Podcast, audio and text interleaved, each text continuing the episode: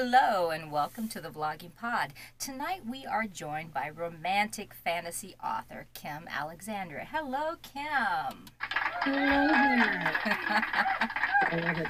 Thank you so much for having me here. Oh, it's my pleasure. It's my pleasure. Now, we spoke just a few minutes prior. I'm going to take this bracelet up because it is dangling on my table. That's driving me nuts. Mm-hmm. Okay, so there we go.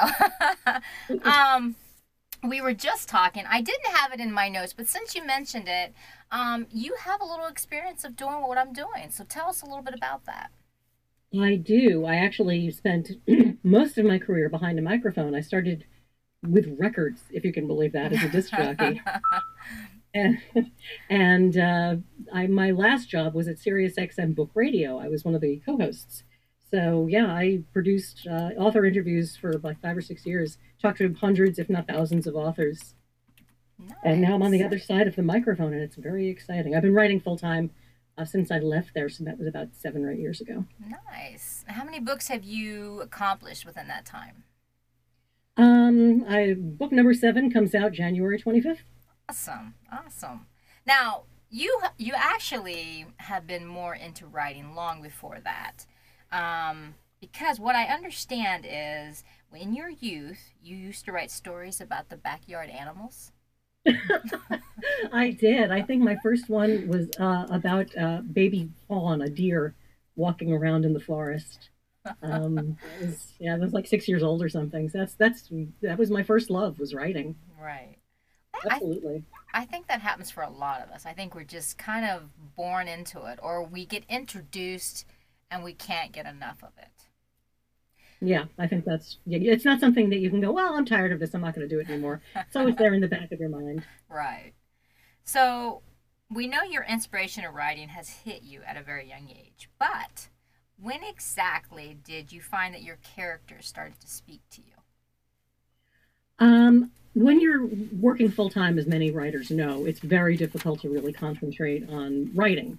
Uh, I, I, could not have written full time while I was working in radio, especially not when I was interviewing authors, because when you're reading that many books, uh, the other people's work seeps into the back of your brain, and you don't want to copy somebody else's style. Um, so when I stopped working at Sirius XM, I had some time to myself. Um, they gave me a lovely severance, and I'm very grateful. and I came home from being fired, and I said to my husband, "Well, I, you know, I'm going to go be a barista now." And he said, "No, because first of all, you're not qualified to do that, and second of all, you need to start writing your books because that's that's your dream. That's what you really wanted to do." So I'm very lucky and very grateful that my husband is subsidizing my writing for the time being. Hopefully, you know, I'll be making that J.K. Rowling theme, theme park money eventually, and I'll be able to repay the favor. Uh, but I started thinking and I wanted to write a fantasy because that's my, my my what I grew up living in. That's the world I wanted to be in. And I started thinking about characters, and then to my great surprise, the characters started speaking to each other. They don't really speak to me; they speak to each other. Now, when I was interviewing authors, a lot of them would say, "And then this character said this or did that," and I was like, "You know, that's cute, but I don't believe that's really the way it happens." Well, I'll be darned if that is not exactly what happened. So instead of sleeping many nights, I, I listen and I listen to their conversations. And then in the morning, I desperately try to remember and transcribe what they told me. And I don't know how it happens or how it works, but I'm just glad it does. you know, if you hadn't have brought it up, I was going to mention it that you had thought, what the heck about other authors. That's one yeah. reason why I brought it up because I found that interesting that you had that turnaround time that you were like, hey, that actually does happen. It really does. The the times that it happens is when I'm getting ready to fall asleep or when I've taken a yoga class and at the very end of the class you do shavasana where you just lay there and, and relax. And I really think it's it's when you're in that in between awake and asleep or totally worn out and your your front brain, your busy monkey brain relaxes a little bit and it allows that creative energy to uh, move to the front where it had a little room to breathe. I, I'm, I'm just guessing, but that's what it feels like to me. I find when I'm really into the writing, it hits me in the shower, and then I'll start speaking the lines that I'm thinking that I'm going to write. I'll just say them to myself, you know, try, and then I'll do it. Go ahead. So you don't forget them. Yes, and then I just repeat it and repeat it until I can get to my phone, and I'll text myself so I have a little note or something that I know to put into the books you have 400 notebooks with like scribbling in them like everybody else? yes. yes. Oh my gosh, it's so bad. And then the next challenge is reading my own handwriting, of course. Oh yeah, my husband. Uh, he's actually in the room. Um, always says my handwriting's horrendous. So I feel you. I feel you. At the time, I understand what I'm writing, but then later sure. on, it's a little bit wow. So with your characters manifesting um, within your mind, let's talk creative creativity of the story okay. themselves. Tell me how a typical story comes about for you.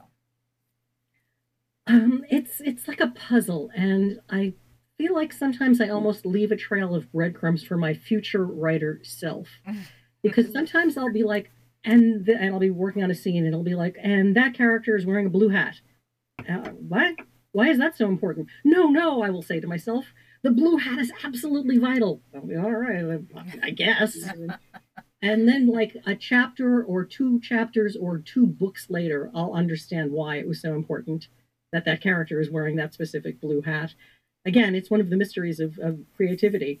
Um, fortunately, it's all not all that sort of vague. Um, I'm not a good outliner. I'm a little bit more of a pantser. I usually know the general direction I want to go in, but I let the characters lead me. I'm, I'm much more of a uh, a character driven writer than a plot driven writer. I find plot the most difficult. Uh, I wish I could just write little vignettes of characters standing around talking to each other, but unfortunately, that's not the way that fiction works. um, I I find that very interesting. Um, when I first started when writing, I first started writing, oh, I'm getting an echo. Hold on, sorry.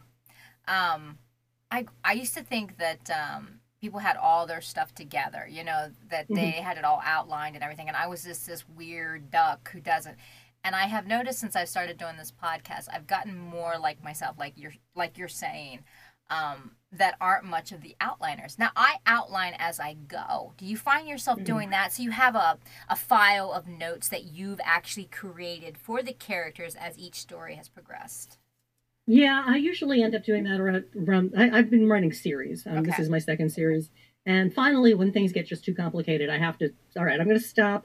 And this week or this two week period is going to be about where's who is where, who is doing what to whom, where are they in the in the timeline? Timelines. Oh my God, my timelines are a nightmare come to life. Uh, and doing like the serial killer wall with the string on it and everything. But usually, I'm a little bit into the story because I like to see how things are going to shake out before I start really giving everybody a roadmap.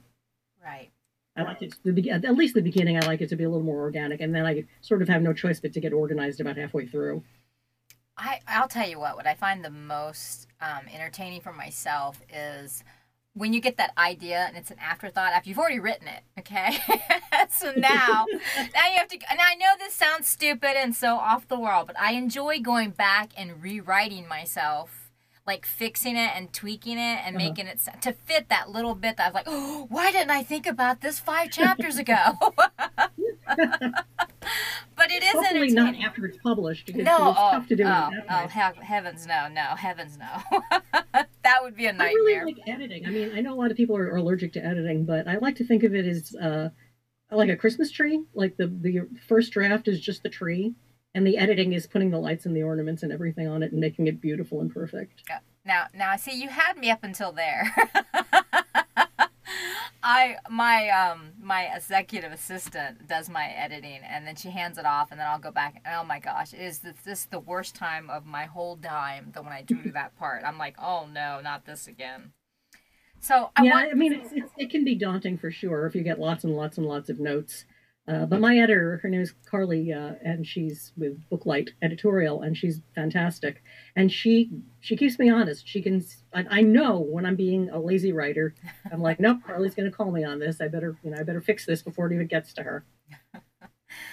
I'm hoping as the time goes by that my assistant just knows me so well. She rewrites it, publishes it. I don't have anything to do. it's a dream. Yes. That sounds it, like a dream. it really is. I like to dream big.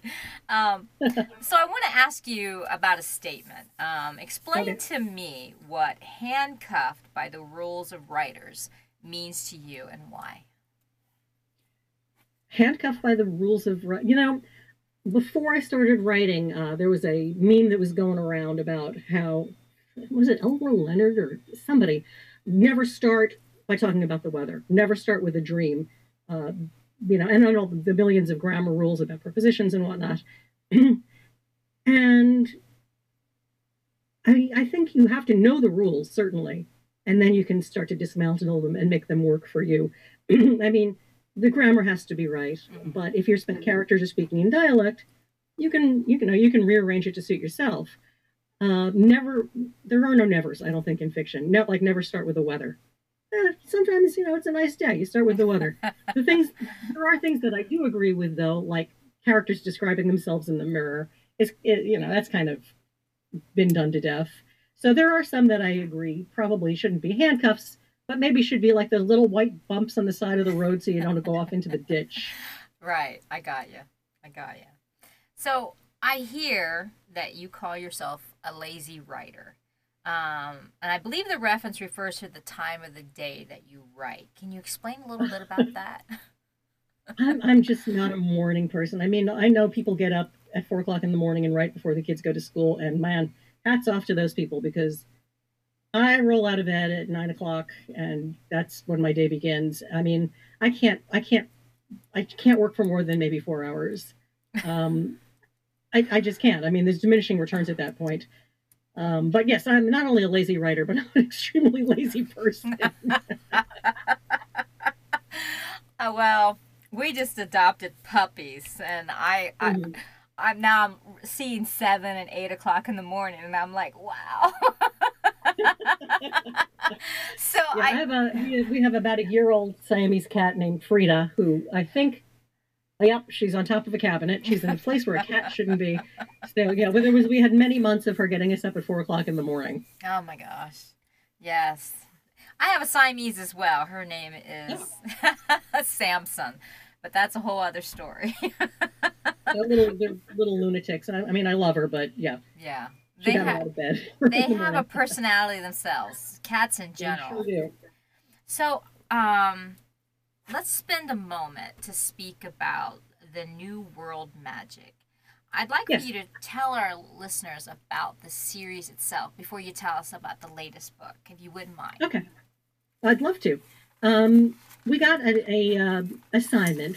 I was I was part of a writers group uh, a couple of years ago, and the leader of the group said, "I want you all to rewrite a fairy tale uh, because we were trying to think of something that we could do collectively." And I think maybe one or two of the other women in the group did that, but I thought about it and thought about it, and I had just finished an epic fantasy series that was very long, had many, many characters. The books are really long, and that was a four book series. And I wanted to write something that was contemporary, short, possibly in the first person, and with a much smaller list of characters, just to see if I could do it. And I cast around and started to think about, well, what I don't want to write about something that's been written about a million times. I have a print of the unicorn in captivity over my desk. I got it when I was maybe 10 years old from the Metropolitan Museum in New York. And I've always loved it. It's I'm looking at it right now. And I thought, well, has anybody ever done a unicorn shifter? Maybe, you know, it doesn't have to be a fairy tale. Maybe it can be a fairy tale creature. And I started working on it and started thinking about it. And I wanted to write a story about a world. I wanted to set it in Washington, D.C., my hometown, because D.C. is very rarely seen unless it's a thriller and there's politicians and you know politics and stuff. So I wanted to make it DC the fantasy setting. And my heroine is named Ruby. She's a bartender and she's got a dark past and big secrets. And that's not a spoiler because it practically happens on the first page. She's coming home from her shift one night and she saves the life of a unicorn. Somebody's trying to saw his horn off and she saves him and he turns into a, a person because otherwise it would not be much of a book. Right. Uh, so he turns into a, a, beautiful young man named March, and March and Ruby are the main characters of the book. It's a little bit uh, like True Blood, where the fairy tale characters are uh, living side by side, although sort of in the shadows of the human community, and that's the premise of the book. So March and Ruby are on the run from whatever was trying to kill the unicorn to begin with, and they they're aided and abetted by her friends and his friends, and some of them are good, and some of them are not, and some of them are human, and most of them are not. And uh, there's a second book in the series called The March Effect. And the third book, which is called The Great Shatter, comes out January 25th. Awesome. Now, I think The March Effect is one that we put on our um, promo for your book, for yeah. you, for coming yeah.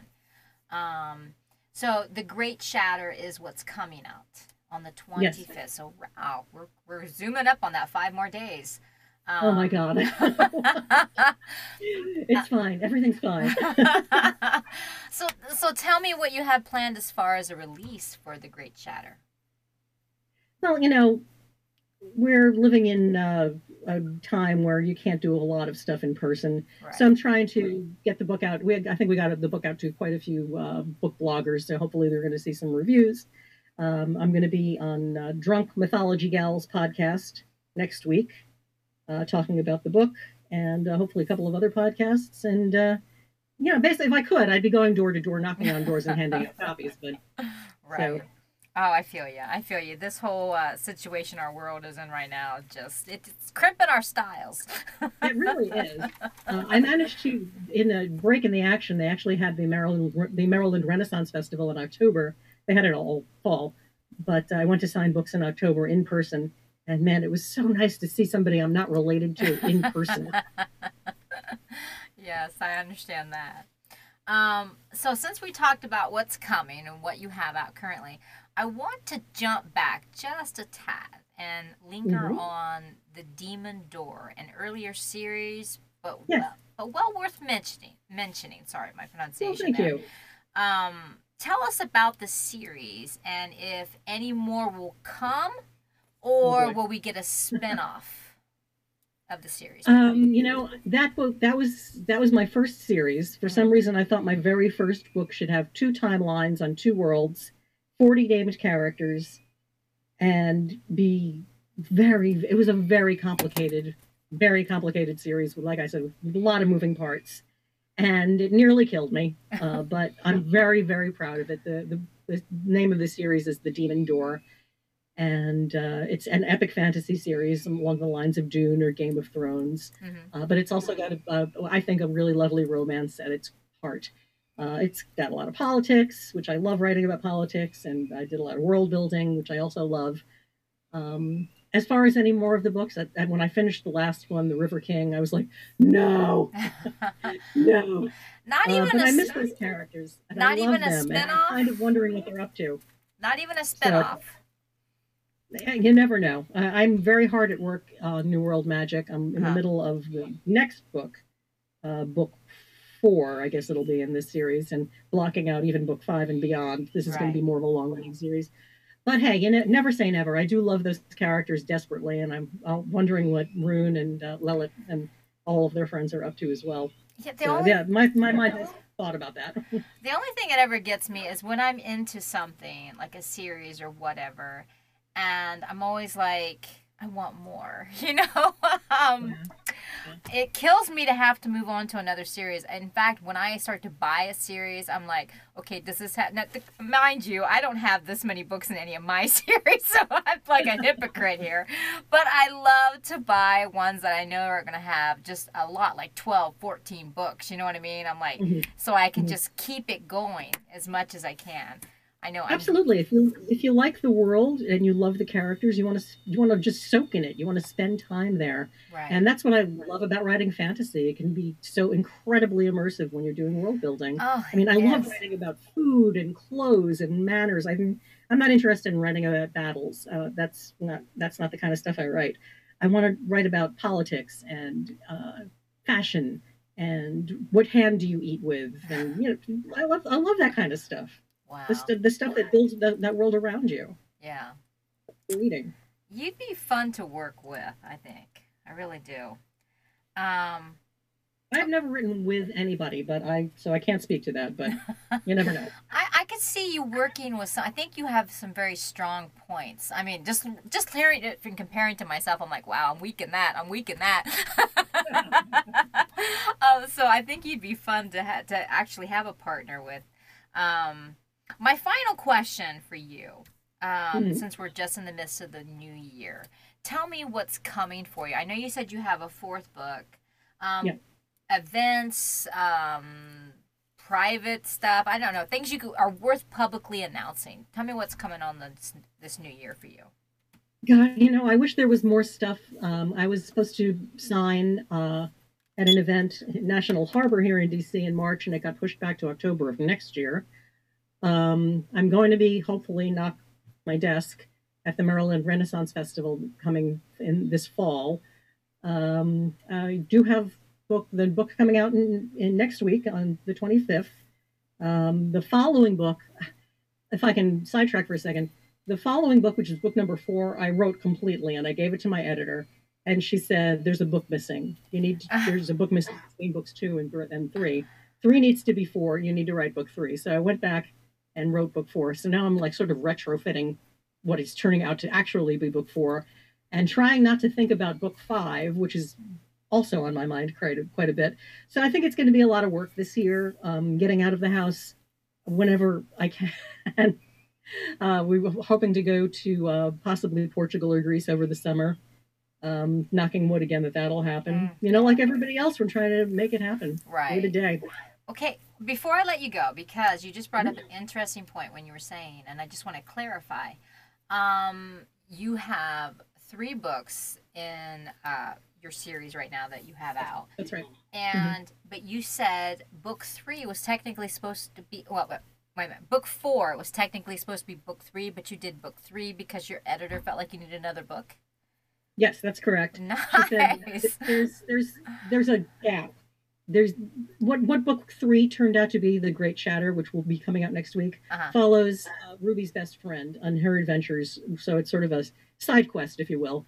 Um, but it's made my understanding of the world and the characters so much deeper and so much greater that the actual book four is going to be tremendously helped by going right back and spending time with them in, in book three. So I'm, I'm not sorry I did. I'm very glad I did, and I'm very proud nice. of this book. It was it was it was a hard going because I didn't know the characters as well. Right. You know, when you're starting to write something, you know your main characters hopefully very very well, and I was kind of getting to know some new people, and now I know them really really well, and I love them too. So.